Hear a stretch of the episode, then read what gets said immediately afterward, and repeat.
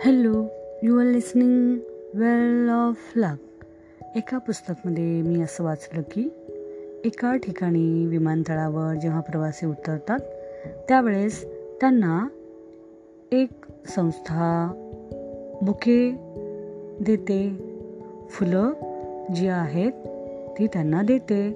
त्यावेळेस असं झालं की ते प्रवासी त्या संस्थेला डोनेशन देऊ लागले. असं का बरं झालं असेल?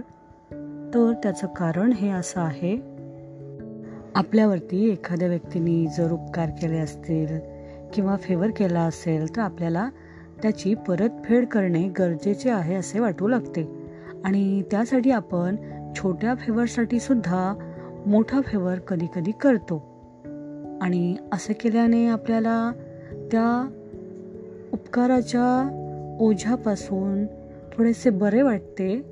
आपल्याला ती जी अपराधीपणाची भावना वाटत असते ती कमी होते आणि म्हणून एखादी व्यक्ती छोट्या उपकाराच्या बाबतीतही खूप मोठं अगदी त्याची परतफेड करण्यासाठी तयार होते.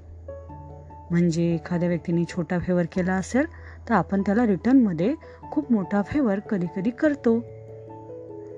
म्हणून जेव्हा विमानतळावरती प्रवाशांना एका संस्थेने एका ऑर्गनायझेशनने बुके फुलं देण्यास सुरुवात केली त्यावेळेस त्या संस्थेला आलेल्या प्रवाशांनी डोनेशन द्यायला सुरुवात केली. Okay thank you.